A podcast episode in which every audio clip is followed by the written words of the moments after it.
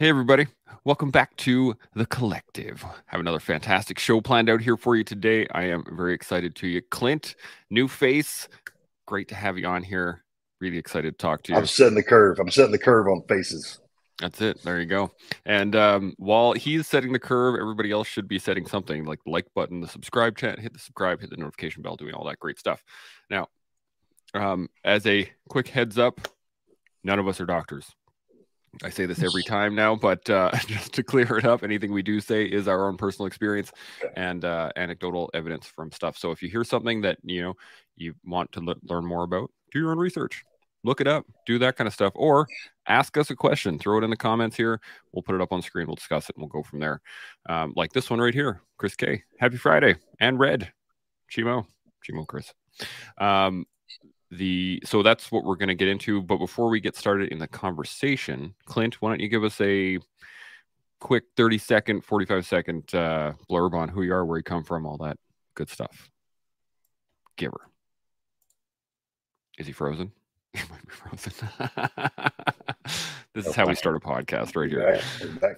There you go. Can you hear you yeah. Well yeah was uh... there we go. You were frozen for a second but carry on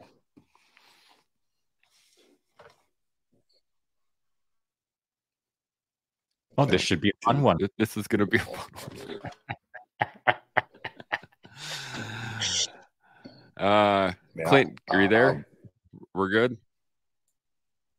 We're jumping. You're jumping in and out. This is uh, this it's the fun part of live. Always the my issue. There we go. Oh, and all right. We know what? I'm going to bring him back in in a second once he, that gets cleared up. Sounds good, Betty. So, so why bring him back on? Why why don't uh, why don't I just uh, relay what I was chirping about in my live potty so that uh, it gives a little bit of backstory to maybe we yes. can launch into that with with him. And so what I was saying, I, I didn't know who the guest was. I didn't know the guest was Clint. I also didn't know what the topic was going to be. So in my live IG podcast that I just came out of, what I'd said was well, I don't know anything about this guy, but here's what I do know about football players. Uh, though I, I couldn't really probably name five football teams. So it's not my sport and it's not something that I track or have interest in. Uh, it's not that I hate on the sport, it's just not my sport. Uh, I said, the my familiarity with football players is when I was with the Skyhawks in 1989 part of the Canadian parachute demonstration team, we jumped into an open air stadium uh, in Edmonton. Uh, it was the Edmonton Eskimos versus the Saskatchewan Roughriders. And uh, I did a hard fish hook to come in through the stadium and basically fly between the uprights and uh, mm. land on, on the middle of the field.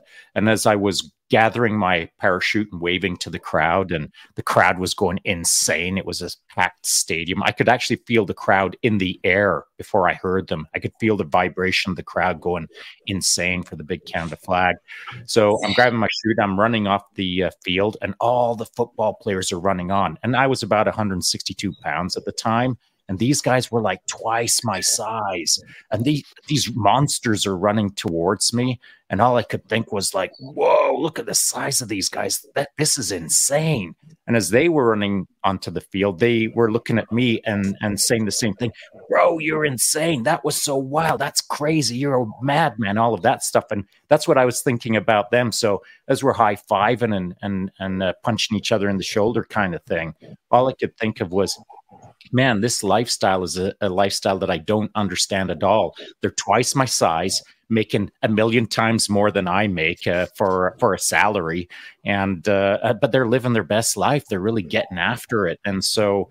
I, I, I was curious uh, to learn more about Clint uh, now that he's back uh, live yeah. in the body. I was curious to learn more about how how challenging or or or how um, unusual it was for him to step away from uh, a lifestyle that uh, brings fame and brings eyeballs on you and brings big salary and brings a sense of team community, uh, celebrity, uh, all of the trappings of uh, what I imagine, because I don't know, I'm just imagining that that lifestyle has a lot of sexiness to it. Uh, to go from there to a kind of basic training, now you're in the sand yeah. getting wet yeah. and gritty. I, am just kind of curious uh, to hear more. Yeah. Well, listen, if you're doing it, if you're doing it for kind of the, the, the visibility, the fame, the money, the sexiness of it stuff, then that might be a disappointment as you move from one to the other. But I, I, I never really was like, for, for me, the, one of the, one of the questions I get asked often, um, and it's probably a question you're used to as well, given our backgrounds. Like, hey, what's your favorite gun? And I always slow down. I go, hey, are you asking? And this kind of answers a little bit of your question. They go, I go, are you asking what my favorite gun is or what my favorite weapon is? And they'll kind of go, it's the same thing, depending on who I'm talking to. And I go, no, it's not. A gun is a tool. A weapon is what I use to win. My favorite weapon is and always will be the map the, the map is my favorite weapon because the map tells me where the bad guy is, where what to bring, what to leave, how to get there, how to get home. And if we if we kind of look at life like that, one of the things I tell people is like if we have a map, the worst we'll ever be is wrong, but we won't be lost. And wrong and lost are different animals, right? Like I love mm-hmm. the maps behind you right now. And so as I kind of use that to describe my life as a metaphor, I kind of describe my life as having been lived on literally these four maps the ball field, the battlefield, the boardroom, and the breakfast table. And, they're, they're both kind of metaphorical as well. Like the ball field describes my season of life as an athlete, you know, growing up here in Texas, playing football in college at the Naval Academy, or played briefly in the NFL.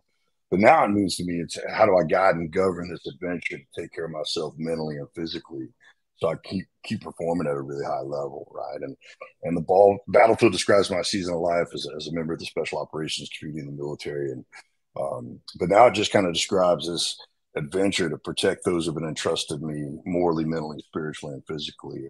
The boardroom describes this season of life where I'm providing for myself and my family and, and my teammates here at work. And the breakfast table is the most important, which is being part of a family that loves me and that matters to others and I feel like all of life is about having exes worth going to and people worth going with. And then you just got to do the work. And so, why that transition from the ball field to the battlefield for me was probably more seamless than it might seem, is because I was doing the ball field for the same reasons that I was doing the battlefield. And, and know, what I loved about the game, you know, because I was never the quarterback or anything like that, man. I, I, you know, I love the violence. I love the camaraderie. I love the brotherhood. I love I love the opportunity to measure my will against another person's for 75 snaps, you know, on Saturday and Sunday. Like, hey, we, we, and who's doing it better? Like, I loved all the intangibles. And one of the reasons it was actually pretty easy to leave the NFL and go into the special operations community is, is, and not to diminish sports, uh, the NFL. I mean, what a privilege, what an opportunity that was uh, to to do that. Um, but what I loved was over here times ten you know, because because because my route was a little bit different than a lot of people's. Um, so for me, the the the it, it, it, was um, rather than a reduction of X, Y, and Z, it was perhaps the most pure form of X, Y, and Z. And and and one of the reasons I you know the high ground has always kind of been where I've always been trying to go right on those maps, both literally and figuratively. And, and so for me, on the ball field, the, the high ground is you know what is the peak of that endeavor? You know, playing Division One and, and, playing in the NFL. And, and, so for me, as I then moved to the military, because I never didn't want to serve. You know, you go to service academy here in the states, and you have an obligation, and I, I call it an opportunity. For me, it was more of an opportunity than an obligation. Um, so I found myself in the NFL, and having been given an opportunity to pursue becoming a member of the special operations community, and the, it just became really clear, right? Like what I knew when I was in the NFL is whatever this is, um, it's going to be more of what I already know. It's going to be, mm-hmm. it's, it's going to, it's, it's, it's going to teach me more about myself that I already know about myself, right? And, and I just kind of got to go where you don't know. And I, what I, I knew I could get to the NFL, didn't know how long I could stay, didn't know how good I could be. I had no idea if I could make it through SEAL training. And I got to go where I don't know because that's where you're going to learn about yourself and and, and so for me, it, it, wasn't really. I mean, the money was significantly different. I mean, I, I, remember my bride. My bride asked me. She goes, "Listen, I'm so proud that you want to serve. Um, just out of curiosity, like how much money we just lose." I was like, "Well, rookie minimum at the time, I think was like four hundred thousand dollars a year or something." I said, we're going to be making 25,250 bucks living in San Diego, but we can shop at the commissary and, and medical's free So it's kind of the same thing, really. And, uh, yeah, yeah and, and, I get issued stuff. Like I don't have to buy clothes. And um and it's just kind of been an adventure since then. But, was, but for me, it was it was it's interesting to bring that up. I, I remember as a football player watching like the leapfrogs come in for games and and even now when I work with uh, NFL teams and college teams, one of the things I tell people is like I think all apex predators are, are, are, are, curious about other apex predators. Like a lion doesn't like listening to another lion because we're insecure, like whatever, dude. But a tiger walks in the room and a lion's like, ooh, what are y'all hunt? Like, I didn't know you were that big. Like, there's an element of curiosity. There's an element of like, I wonder if I can do that. I wonder if I can do that. Because that one of those common qualities. So, so one of the things to, to continue that metaphor, the high ground, 14,000 feet is 14,000 feet. It doesn't matter what continent you're on, right? The, what it takes to get there and what it takes to say, stay there, there's a meaningful percentage of it that, that's really the same, whichever map you're on. And, and so for me, um, it's that constant pursuit of the high ground on the map that I find myself on that makes life in many ways feel the same as it did in these other seasons of my life. Does that does that make sense at all? Is oh, that, yeah. Is that um? I was actually gonna I was gonna hit uh, Shaun back with this. Is that you say something very similar? You know, when you you're pushing the pace or you're um, you know, the relentless pursuit of excellence. Yeah, is it's that that's a high ground. Shaun, what do you think? Is that same basically basically the same thing? I mean, Clint, we're we're maybe cut from the same cloth. And uh, what you had said is really interesting to me. I, am going to tell a tiny little story to maybe reinforce the point for anyone out there who's listening. The you mentioned the leapfrogs. So yeah. when when I was on the Skyhawks, uh, which is the equivalent of the leapfrogs right. right. Um, we were down in San Diego. Oh yeah, and we were down there to hook up with the leapfrogs to do a jump. I probably. I probably know some of the guys that you jumped with. That, that well, I hope so. This was 1989. 1989 yeah. was when I, I, jumped out. So uh, we're we're on the tarmac, and uh, you know how it goes. mm-hmm. The first time that you're walking up on a guy and he's walking up on you, you're eyeballing oh, each other. It's, it, it, it's, it's, it's that scene in Devil's Brigade when everyone's trying to figure out if they hate each other or love each other. As yeah, a default, I'm going to hate you until I know I love you. Of course, yeah. So um, as as we're all walking up on each other, everyone's evaluating each other. The hands are being shaken, but yeah. everyone's kind of eyeballing each other, and, oh, yeah. and, we're getting onto the plane, and and uh, we're all uh, getting getting our gear all squared away, and we're getting up to altitude, and and uh, everyone's already kind of established. We're all good to go. We're all the same vibe. We're all cut from the same cloth. Yeah. We all know deal. And uh, so we all got out in the air above San Diego and we're living that large and in charge lifestyle. The moment that we all get to the deck and, and we're picking up our chutes and handshaking and high fiving and, and living that awesome lifestyle, yeah. uh, there was no difference from man to man. Yeah. It was everyone saw eye to eye, everyone was peers, everyone got what was happening. And I think that's a really important concept uh, when you're talking about transitioning from the NFL into the SEALs. Uh, there the, you, it's kind of cut from the same cloth in some respect in the sort of the the this the teamwork the velocity the discipline the focus the work ethic and all of these various things from various industries to various industries there's yeah. a lot of commonality but from to your point uh 14,000 feet is 14,000 feet wherever yeah. you are. We the, the, the, altitude, the, the, altitude imposes commonality, man. The altitude imposes it, it opposes things in common and it forces um, uh, coalition uh, because altitude is agnostic. It doesn't care. You know, 14,000 feet, it doesn't care. It's like, you better be about the same stuff or I'm going to own you. And that's what I love about the water. That's I've right. always said the, the, the, you know, the water, wilderness, and wild things, they put us in our place. They make us feel small but not insignificant. And they remind us, right? And so I, I like, for me, the high ground is kind of uh, always been where I want to be on the map that I find myself on because I'm going to be surrounded by people that that um, scare me a little bit. Like if I don't put out, I'm going to get left behind, and I like those tournaments. Uh, I, I kind of have this philosophy, kind of chase, pace, and pull. Like a lot, a lot of life comes down to who you're chasing and what life's going to look like if you catch them, and then keeping pace with people that mean what they say as much as you mean what you say, and then you got to pull someone behind you because if you don't, you're going to be doing the thing longer than you want to or longer than you're good at it and both of those are a disservice to the thing whatever it is right so so for me i've I've always tried to chase people that I don't know if I can catch um, on a daily basis, and and uh, which isn't hard because I'm not a super talented guy. Like it's it's not hard to find myself around people that I got to work hard to keep up with. Dude, you'll um, you'll never catch me. Have you seen the size of you? I'm running with fear. I'm not running with motivation. So I, I, I will say I, have got a pretty good little immediate circle of death, like maybe five, ten. It gets shorter every year. Less than meters. I, promise you. If I can it turns, 50 meters, yeah. you're done. Yeah. yeah. if it turns into cardio, I'll just wait for you to get to the water fountain later. Like it's, I become an ambush predator pretty quickly if it turns into cardio. I'll look around the corners. Yeah, yeah, yeah. I was, I was just thinking that you know, how do you, how do you make sure that you escape from a bear? Is that you're faster than your friend?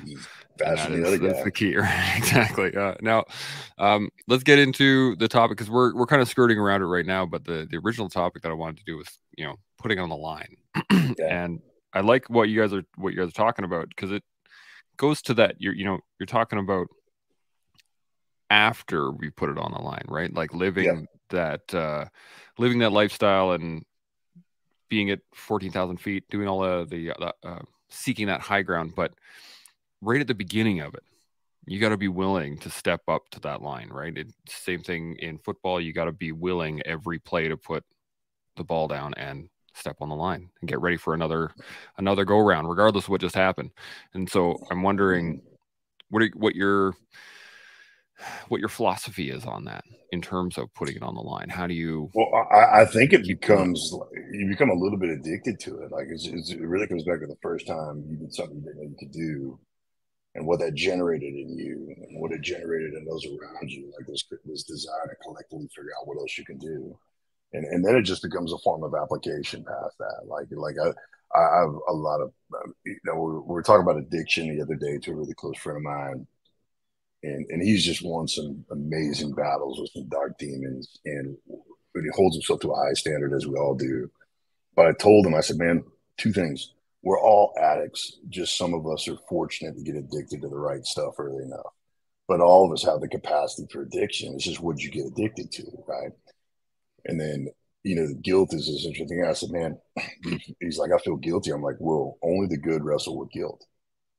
So if you wrestle with guilt, it means you are foundationally good. Otherwise, you wouldn't have, you wouldn't worry about it, right? So, mm. so if you struggle with guilt, you kind of got two options: like become a dirtbag and not worry about it anymore, or, or just wrestle well and recognize that the phenomenon of guilt is restricted to those with a moral compass and high expectations of themselves and others, right? So as it came down to putting it on the line, I think at a very early age, I just kind of felt like that's where the air I wanted to breathe was, right? And so it's so it's this kind of pursuit of the line, figuring out where it is, and then figuring out if I'm willing to do what it takes to get there, and then and, so it kind of becomes a little bit of a lifestyle, just going like, all right, where's the hardest place to be, and who are the hardest people to come up with, and go, and just take notes, and and like for me, I have this, I get, I get to go speak to a lot of companies and it's really cool. And one of the things I talk, I have this kind of keynote called Pursuing Elite. And, and what I tell people I'm Pursuing Elite is, as this guy who's been fortunate to kind of be on the high ground on the ball for the battlefield and, and on the boardroom. And, and, and certainly as a husband and a daddy, I feel like I'm on the high ground every day as far as just the honor it is to, to be the husband of my bride and, a, and, a, and the father of my daughters. Right. Um, but what I say is like, Hey, everyone's a leader. I maybe have a different view on leadership than other people because for me, leading's a verb. It's an action. And if you're leading, you're a leader. It doesn't really matter what your rank is. I mean, all rank or role really describing or how many people hoping you get it right when it's your turn to wear the weight. Um, that's why I love that's so kind of pure about the ball field and the battlefield is the meritocracy rules the day. Mm. Like ho- hostage rescue kind of only has two rules. There's two rules to hostage rescue do opposite of the person in front of you and the person who knows most is in charge. Like if you get those things right, right, it's this fluid crown that moves along the continuum of a mission. So if you're leading, you're a leader. And I define leading as being looked to in a particular moment to make a decision or perform an action based on your unique gifts and abilities. And, and, and so we're all leading. And, and, and what I say is leaders have to be obsessed with outcomes, not because outcomes are fatalistic and not because they're prophetic. I mean, it's not hard, but outcomes just tell us what to do next. Like if you look at life as like this adventure on a map, an outcome is an assessment of the last effort. And we have time, we can look at charts and data and graphs and all this other stuff. We have no time, we can distill whatever just happened into one of five things, no matter what it was. And it was either bad, it was average, it was good, it was excellent, or it was elite. And bad's just, I mean, no one's watching this live stream, and you guys certainly aren't okay with bad outcomes. Um, average just doesn't have any secrets. Like in all my 49 years, I've never heard anybody walk up to someone go, How have you maintained such mediocrity? Like, have you stayed so slow? it's just not a question a lot of people get asked, right? Um, th- there is a secret to being a, a, an average runner if you're a big guy. Like, like a big guy average runner from big guys, it's extraordinary. If you're an average runner, you're an elite runner if you're over 250 pounds, right? And people ask me all the time, like, how'd you make it through training? Like, here's the secret to big man running the secret to big man running is this lean forward until you're about to fall over, then don't. Just for however far you got to go. It's like you don't look cool, but you make the times. It's like a gravity assisted completion, right? And then you have good. And good's okay if it's not our passion or profession. But if it's our passion or profession, I'd submit to you that on the continuum of outcomes, the only thing we should be willing to accept from ourselves and others is somewhere between excellent and elite on this continuum of outcomes. So the natural question is people ask me is like, to you, what is the difference between being excellent and being elite? And, and for me, here's what it is. Um, excellence is great, but excellence is quantifiable. It's real. It's measurable.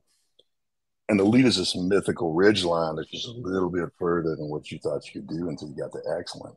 So excellence is this X on a map, and we ought to get to it, and we ought to celebrate it, and uh, we ought to aspire to it.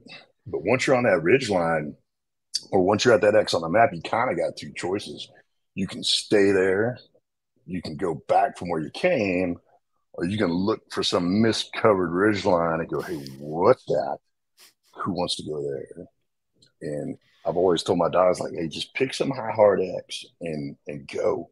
And you don't even have to be right about that where that is. You just got to be going and taking notes, right?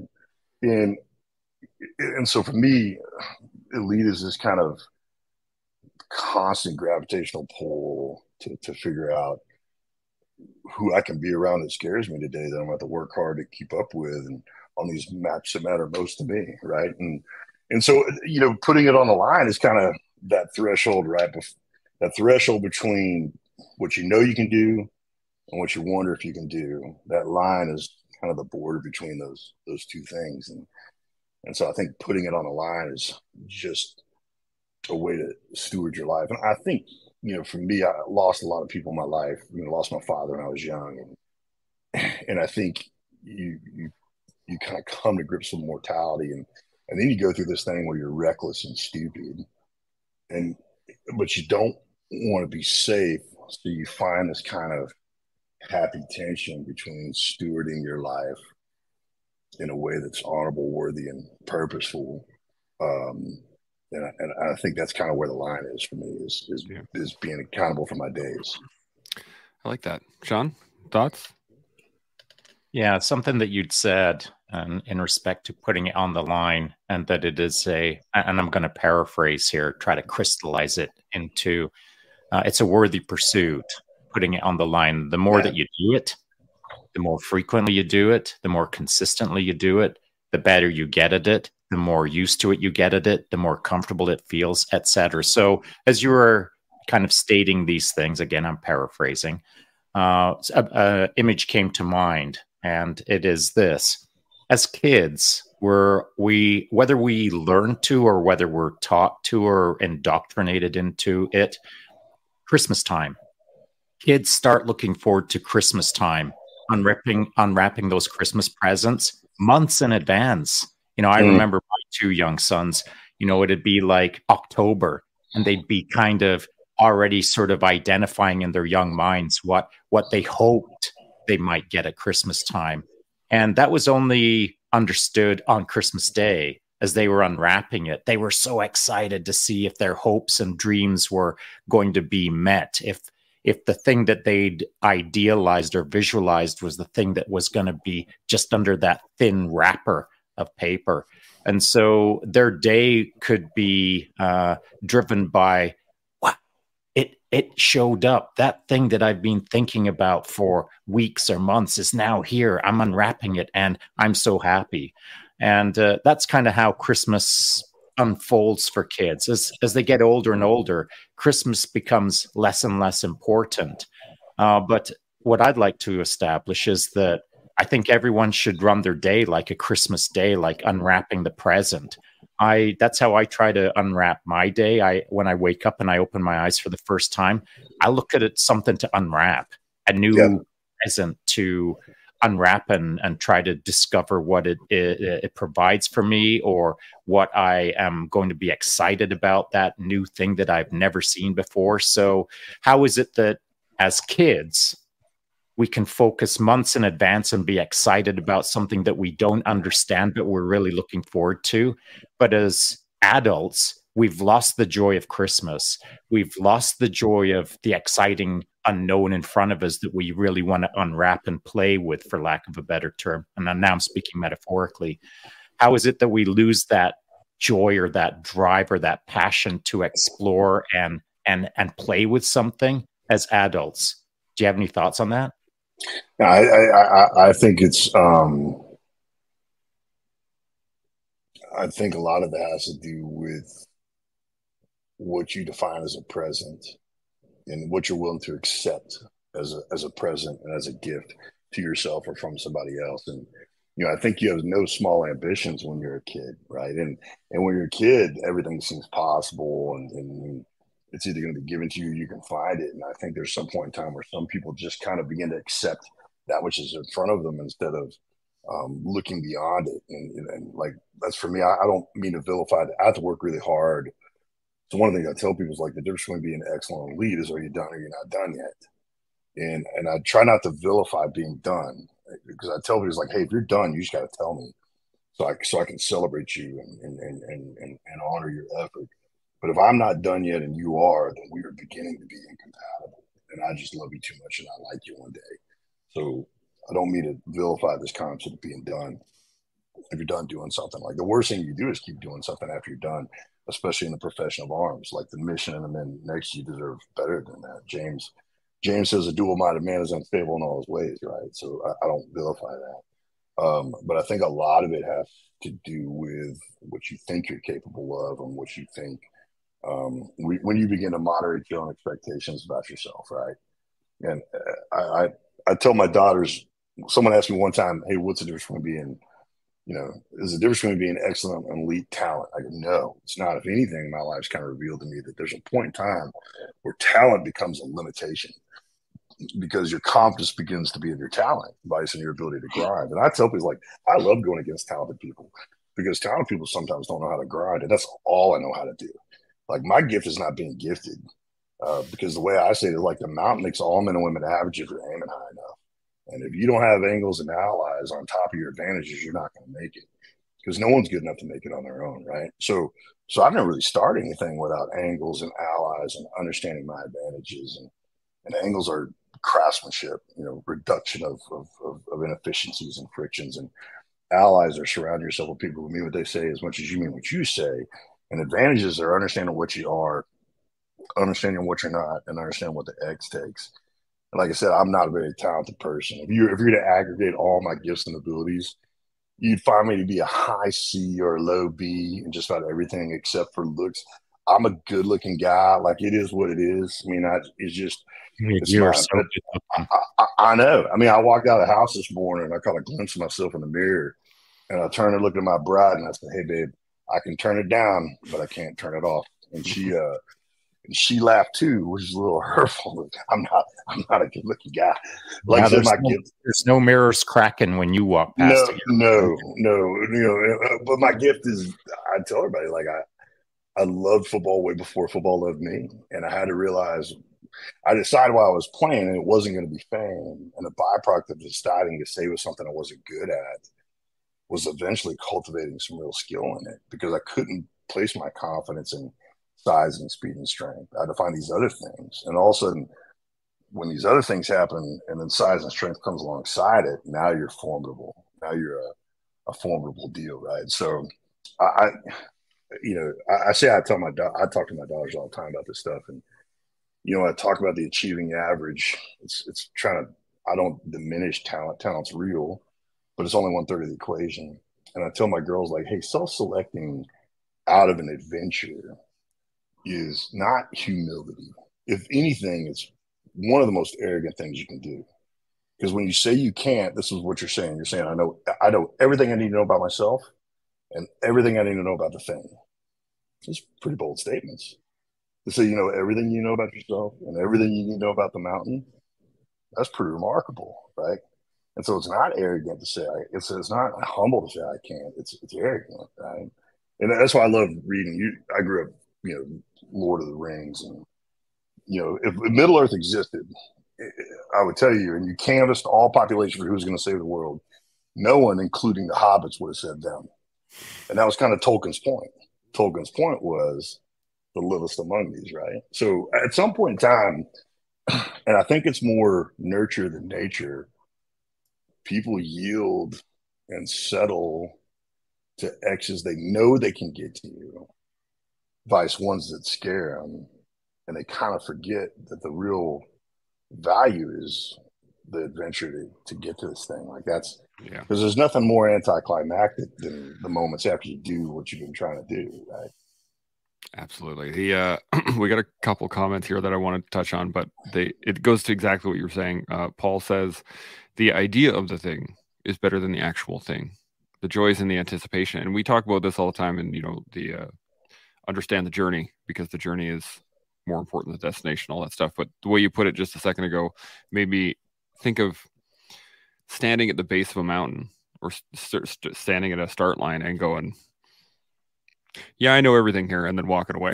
like, yeah, yeah. Can you imagine that? I mean, what a great what, what, a great metaphor. I love that you just said it. Can you imagine walking up to the Boston Marathon and go, "Nah, I ain't do it."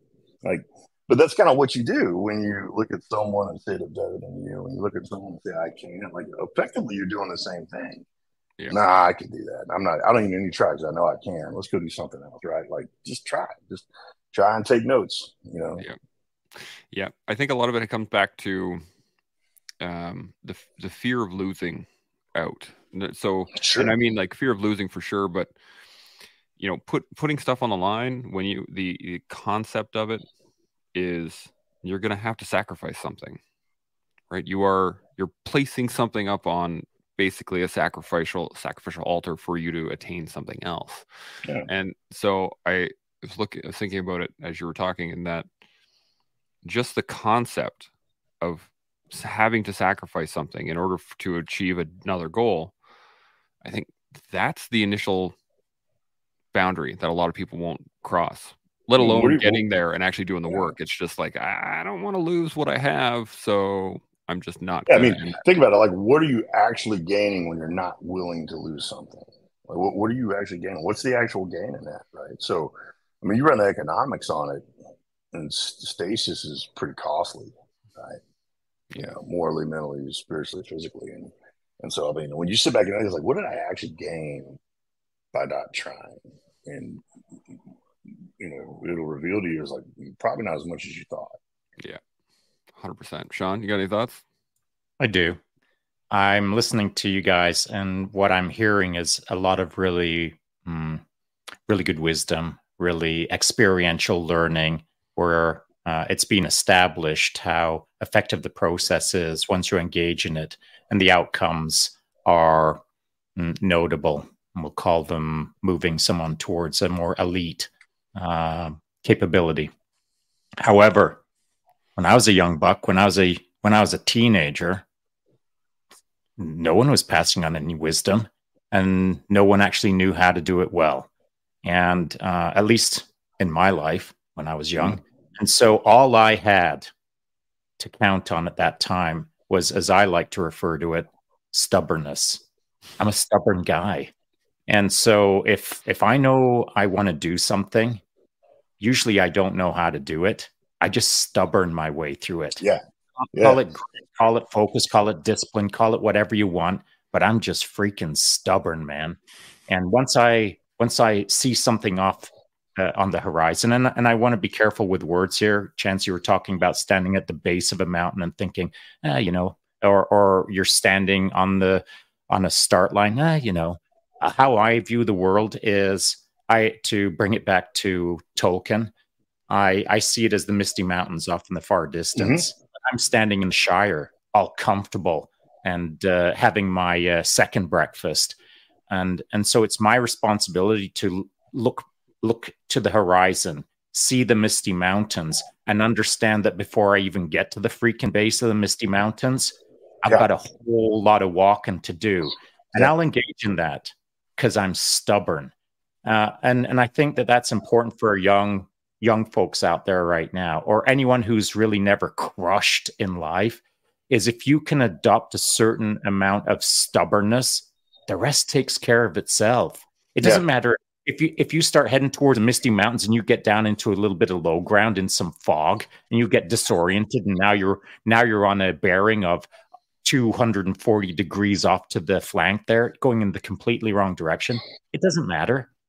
Through stubbornness you'll recalibrate find the mountains again start heading in the right direction. But i think that if you don't if you have no skills no talent no nothing and all you've got is stubbornness stubbornness will get you to the finish line that's funny i i, I have had a variety of different surgeries and um you know, I tore my bicep and my, my buddy put it back on as a surgeon and i cut the he's finding out about this now so i took the cast off like three days after he and my my bride was like you got to call the doctor it's okay so I called him. I said, "Hey man, what happens if my cast falls off?" He's like, "Just fell off." I'm like, "Yep, just fell off." Right. And he kind of exhaled. He's like, "Well, don't get it wet." And I said, "Okay."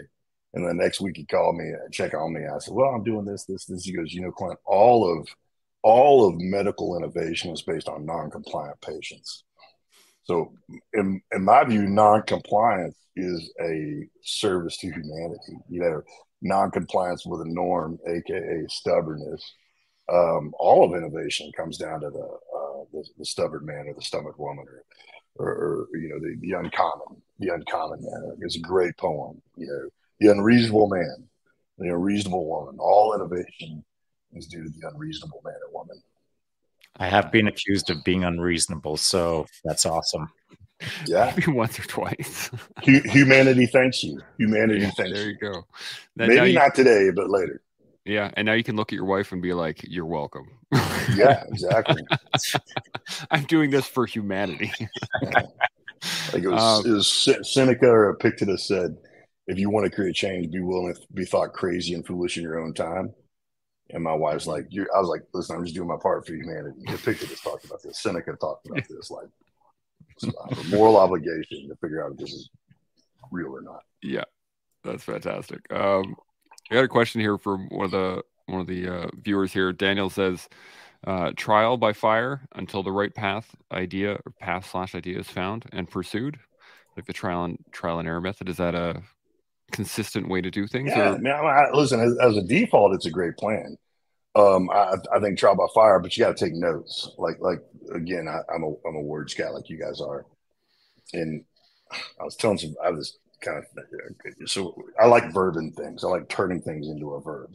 The mm-hmm. leading, you know, leaders leading is a verb. Like so, championing. When you're championing, that means you're consistently producing championships over and over again. You're not a one hit wonder, right? And as I've kind of observed and, and been around, one, one of the things I, I tell people is, and there's really four qualities you see when you're around champions. The, it's passion, talent, precision, and endurance. And the higher up you go, the less passion and talent matter. And it's not because they don't matter, it's just everybody's got them. At that level, everybody's got passion, everybody's got talent. So the difference is in precision and endurance. And I look at precision maybe differently than others. Um, maybe not, maybe so. I, I don't think precision is being right more. I think precision is being wrong less.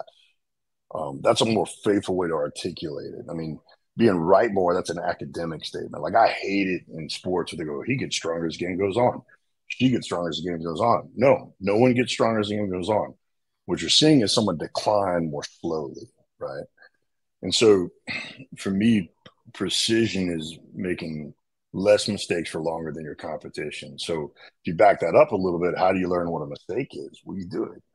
And and you know, I, I, I was telling I was with this NFL coach. He's wonderful. And he yelled, "Make no mistakes." And I flinched when he said it. And he sees everything. He's very wise.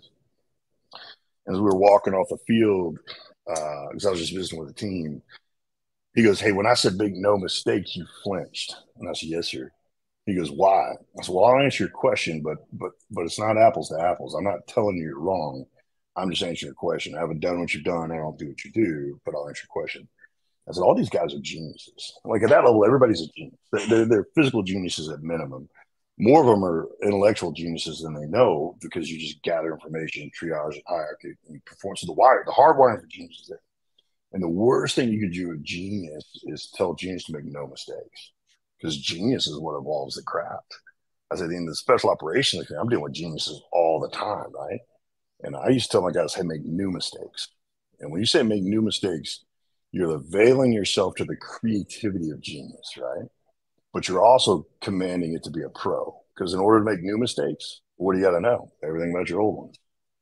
And so, uh, and even the, there's physiology that supports this. Like the brain lacks the ability to grow based on success. The brain's a calorie carnivore, man. It consumes more calories than anything else. And so it's like a lion. Like lions don't like doing anything until they're being a lion. Like nature teaches a lot. Like great white sharks, Shark Week's boring until the shark's being a shark. You see this great white shark just lollygagging through the ocean, then it just becomes this 3,500 pound missile. You're like, oh, right. And what apex predators are always doing is they're constantly optimizing because they know two things. They're going to have to burst. They're going to have to ascend into this perfect version of who they are to take their prey or to defend their pride. They're in this constant state of optimization, right? And and and you know you only learn that by doing it. And so the brain doesn't like going to work unless it's got fear of failure. Fear of failure or pain are the only reasons cause the brain to work. So adversity and, and mistakes, um, that's what makes us grow. Um, it, you know, both literally and, and, and metaphorically, like it's the physiological precursor for growth in the brain is struggle. It's that's just what happens, right? So, yeah, I mean, trial by fire, just you know, but, but, take notes, like make new mistakes. Like there's no reason, no reason to relearn. That's why I love learning from others. That's why I love reading and and I love talking to guys because I get to learn from them what they learn the hard way, which means I get to remember it without having to do it. Yeah. I, I was, uh, you know, I love reading. And one of the guys asked me why I love reading. I said, man, if you and I are fighting and I'm remembering and you're learning, I'm going to win because remembering is faster than learning. Yeah. And so the opportunity to learn from others, I mean, that's the, that's the obligation we have. Yeah, I like that. Shaun? There's things there, just as you just stated uh, at the back end here, you're talking about uh, uh, reading and learning and uh, versus someone who's figuring it out in the real time. Well, there's a there is more nuance to that, and I'm sure you you would have stated it. It's simply future prediction based on your past experiences, creating a model that you can uh, an analytically predict the near future, and usually it'll play out uh, as you visualize it based on how much depth of experience you've got in that particular moment. And so there there is a, a little bit of uh, hmm, future casting, as it were, depending on how much yeah. a person has seen of life. The other thing that I wanted to state is you'd mentioned um, that endurance is, or or the idea of being able to work is is less important than some of the things that you'd mentioned because it's natural for humans over a, a period of a timeline to decay in their ability to put out workload. well, that is true until you become better at understanding how to play that game. And I'll use myself as an example. Um, I I I was a world champion in 24 hour solo mountain bike racing. Uh, which requires a lot of work over a period mm-hmm. of a full day. And so that there's many ways to skin a cat, as they say. And uh, I've raced 30 24 hour solos, and I've done it a bunch of different ways in, in a strategic and tactical sense. So, one of the strategies that a person can use is negative splits, where you work the you work the field, you put the boots to everyone, um, and then you let them slip away up front and because you've dialed back your pace because now it's a psychological warfare game and so maybe around hour 12, maybe around hour 16, maybe around hour 18, now I'm going to dial up the pace as a negative split. And I'm going to work harder in those last six hours than I worked in those first six hours.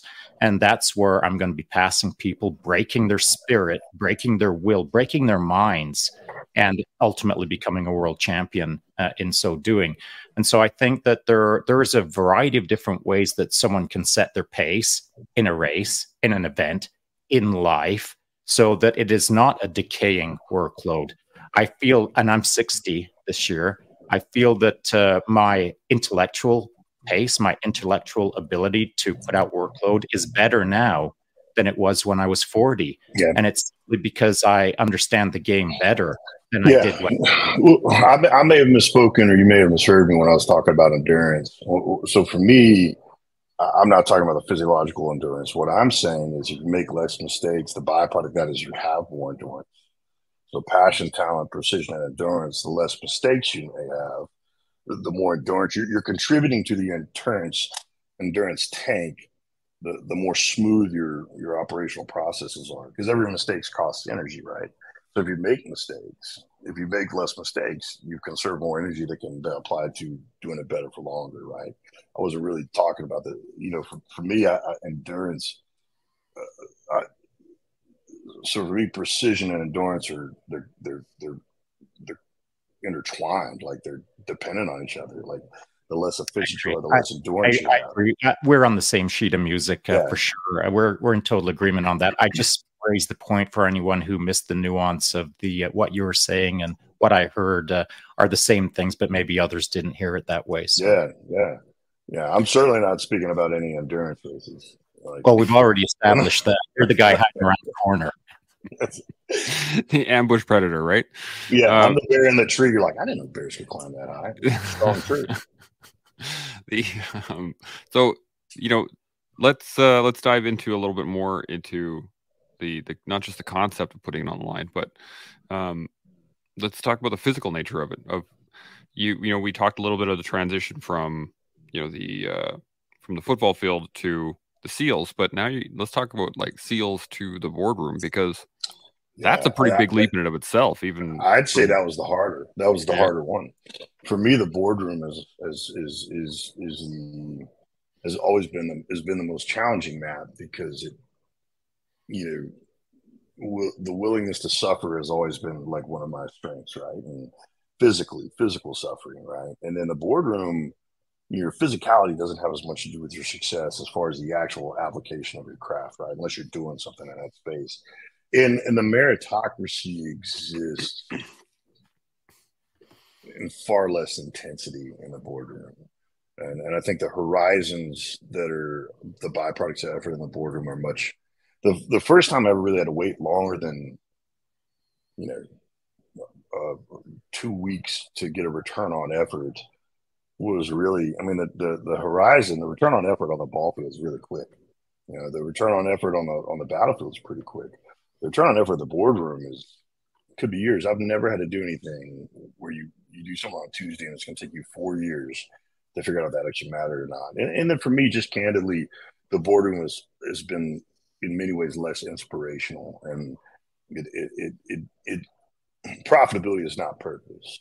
Mm-hmm. Um, that's like saying bullets are per no like for me bullets more bullets more missions right but revenue for the sake of revenue is does not stir the soul.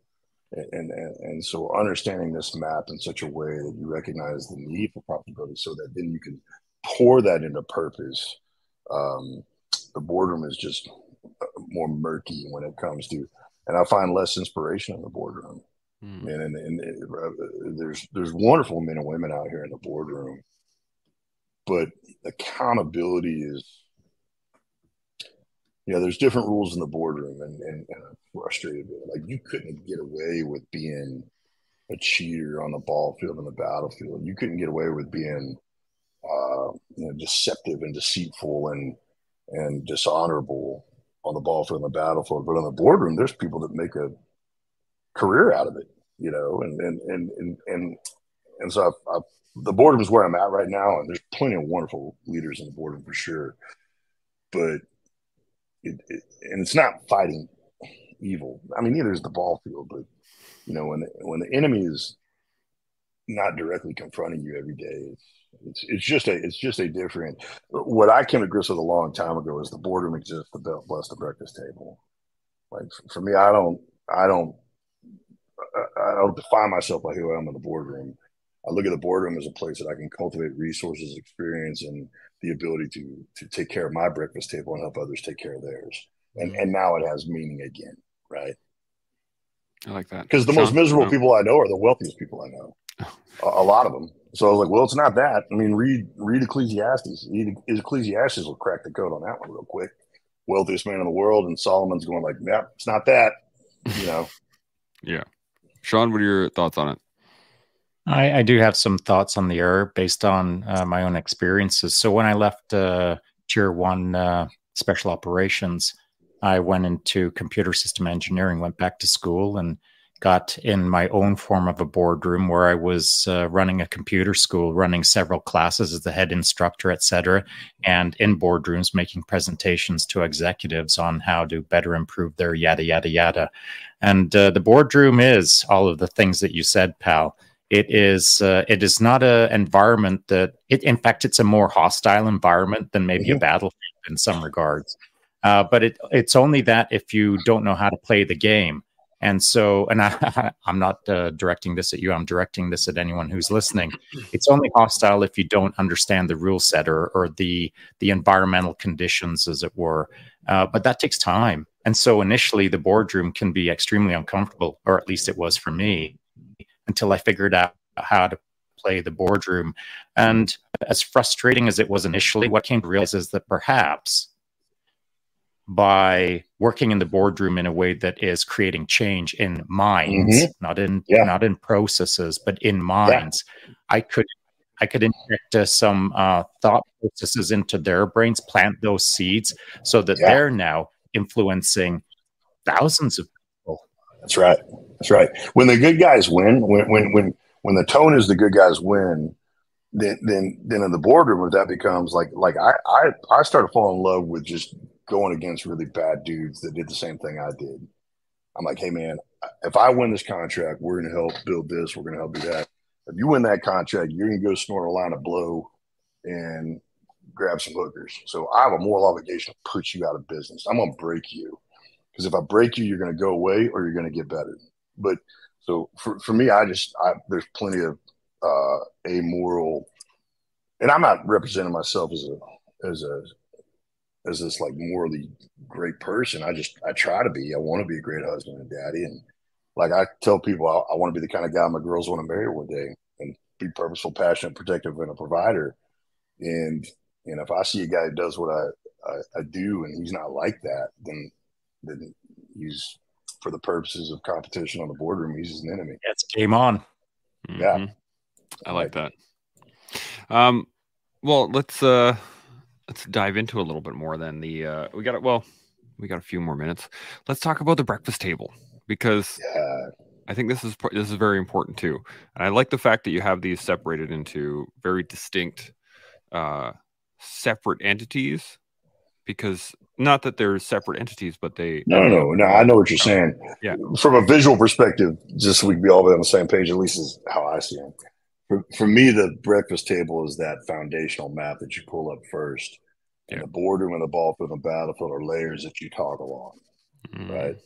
But if you open up Google Maps, that for me, that breakfast table is the is the is the opening map, right? And then all these other, they're just layers that you put on top of it. You know, t- topography, climate, wh- whatever you want to do. But for me, like that's and it is the one that I just want to get right. Right, that for me is just the most important map. You know, is mm-hmm. is that breakfast table. So how do you how do you put it on the line at the breakfast table?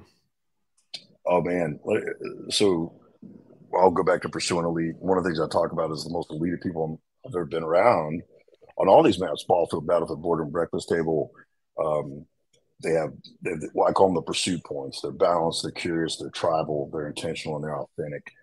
And balance is a really, really important thing, but balance is not an equal distribution of effort balance is a hierarchy of priorities. And so for me, balance is investing in friends and family and faith that can remind you who you are and what you're about when the world tries to make you forget, because that's the world's job. Like the world seeks par. Like the world, you know, the world doesn't like uh, exceptional. And, and so for me, you know, building a investing in a family and building a family that reminded me who I am when the world me to be. And, and, and there's a process to that. Like, you know, everyone, I, I, think the most elite people I've always known is always, I've always found a process or built a process to help them to stay faithful. You got to make a decision. Then you have a design. A design is that process, and discipline is how you remember your decisions and your design when stuff gets hard. And so I, I remember I was I had this conversation, and uh, uh, let me text the guy real quick.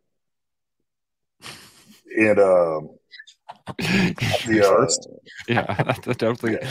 Gotta say, we're just over 200 episodes in, and no one ever has done that. That's wild. There we go. I was getting us more time. I was getting us more time. And uh, and uh, but like for me, I got this question one time, and this this really great athlete goes, Clint. He played football, played tight end. He goes, "How can I make sure I'm as good a daddy as I am a tight end?" And I I kind of said, well, what are the reps, right? And it's kind of these questions where you're answering real time for yourself. But you're kind of like, huh. And I said, well, in order to execute our craft, we iterated reps over and over again, and we came together so we can perform under pressure. So there has to be a supply chain to be an extraordinary father. And once you figure out what those are, then you just do those, just like you're at the gym, just like you're at the range. Like, what are the steps, right? And in the back of my mind, I was like, that sounds pretty good. You got to do that too, Clint. And you know, we all heard that 10,000 repetition rule, and I, I, think it's probably true. The problem I have with it is we typically apply it to our passions and our professions. We don't apply it to our personal lives, and so, so at least I didn't. But my deal is you measure what matters and you count what counts. So I'm like, okay, what does an elite husband do? And I wrote these. I asked my bride, I was like, hey, I don't know. I said, I want to be an elite husband. I don't know if I've done ten thousand things that an elite husband does. And she said, you haven't. I'm like, hold on. I wasn't asking you. I was saying perhaps maybe, right? But but I got a list. I got five. Hey, what are five things that you think an elite husband does? And I went to my daughter's. What are five things? And man, it's it's it's right here. It's it's just like a workout in the gym. You know, I got my I got my reps right here. Like I'm counting. And, and so for me, I know what it takes to be an elite husband. I know what it takes to be an elite daddy. I know what it takes to be an elite friend because I've learned it and I've asked people who I admire and respect, and then I just I go to work. Uh, like you know, and not having a father that was interesting for me, man. Like I, I would go up to a guy and like my wife would like, you got to work on your approach because I'd walk up to a guy and like, hey, your daughters don't hate you. How do you do that? She's like, not a bad question, but you scared him. I was like, oh, sorry, right? And, and uh, but the knowledge is out there. Like no one can tell me they can't find a way to be a better version of themselves. Like that's kind of a cop out. But yeah. but for me, you know, there's someone within your world that you aspire to have be the high ground. The high ground is the way you get to the high ground is always the same, regardless of what map you're on. You find and follow the right people to the right places. You become your version of what you love most about them. This aggregate, this composite. So, with that in mind, let me ask you a direct question. Not to put you on the spot, but I'm curious. Um, who do you aspire to be? Man, that's a that's a long list. Like I don't aspire to be anybody in know, particular, like a like a clone, but this aggregate, like this aggregate on on the on the uh, on the ball field. You know, like I was, I try to be this aggregate of Dick Butkus and Jack Lambert and and uh, um, you know Jack Ham and you know some of these great football players. Like I was a composite of those things on the man. That's why we have senior enlisted in the military. We have senior enlisted as a young officer. I was like, man, who who what officers is that guy uh, listen to and respect because earning the respect of that guy is, is, my goal. Like, how do I do that? And and the boardroom's the same. You find presidents and CEOs and founders of companies that are leading in a way that they don't have to. You got to win in a way that you don't have to get the trophy back, right? And, and there's plenty of people to find. The breakfast table, you know, I just you know I go to this great church down here in Dallas, and I was looking at these men that had relationships with their daughters and at the seasons of life that my daughter's in. I was like, all right, how do you do that? How do you do that? So the, the list is really long. I why would I ever deny myself multiple mentors? So it's hard to single it down to like a particular single person. That's a great answer. Yeah. Um, now we're just about uh, rolling over time here, so let's do some final thoughts and then we'll shut it down for the afternoon. But uh, Clint, before we get there, I just want to say thanks very much, man. This has been a great, no, this great is great. Conversation.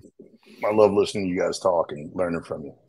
Well, the uh, so let's uh, what some final thoughts? What on putting on the line on the different uh, battlefield or the different uh, seasons of your life? Anything that we've talked about today? What it's got? worth it. I tell people like the words, the scars tell stories. And you know, I, I, I told a friend this the other day. I said, "Fear the unscarred man, because he's either lying to you or he's never dared, and both of those are dangerous to be around." And so, yeah, you're gonna get scars, but the scars are worth it, right? Just try to get new ones and try to learn from everybody else's, right? And and um, you know, put it on the line. It's just if everything's this cost benefit analysis, I would tell you that having a put it on the line kind of mentality and, and whatever your world is, like you don't like this is, I, you know, I, I have friends that you know have never been on the ball field, they've never been on the battlefield, but they have a brilliance and they have a an ability on the boardroom that I respect and admire, and I know they've suffered, and I know they've led well. Um, and I watched them endure financial fear in a way that I don't know that I could. So it's not a, it's not a, it's not unique to any of those maps. It's more of just who you are and how you apply it on these maps. Um, but putting on the line's worth it. Yeah, it hurts, but all good things do. I like it. Shaun, final thoughts? Hmm. Putting it on the line is a phrase that has a sense of a point in time. I'm going to put it on the line in that next event. I'm going to put it on the line for my daughter. I'm going to put it on the line for fill in the blank. But I don't look at putting it on the line as that. I don't look at it as a finite point in time. I look at it as an infinite continuum of time. I'm always putting it on the line. Right now, I'm putting it on the line. Ethos. The moment that I finish this, I'm going to continue to put it on the line. My life has always been, I'll put it on the line. And by put it on the line, I mean it'll get my best effort, but I'll freaking get after it and and own the moment of putting it on the line. And however it plays out, the outcome, good, bad, indifferent, that's for me to solve and get better at in the future. But I just want everyone to understand that putting it on the line, the phrase, doesn't mean that you're casting forward into the future 12 years from now where you're yeah. eventually going to put it on the line. Put it on yeah. the line every single moment in the now. 100%. Yeah. um, well, you know, that's uh, and both great, great uh, summations of what we were talking about. And really, it just comes down to the fact that, you know, it says it right here at the bottom every moment, do your best every day. And that's that's you putting it on the line. So as you learn where your line is, you can build out how you're going to put yourself there, and then you can grow as a person that you're meant to be every day. You do that with us. You're on the collective. See y'all tomorrow. Chimo. Chimo. Thank you.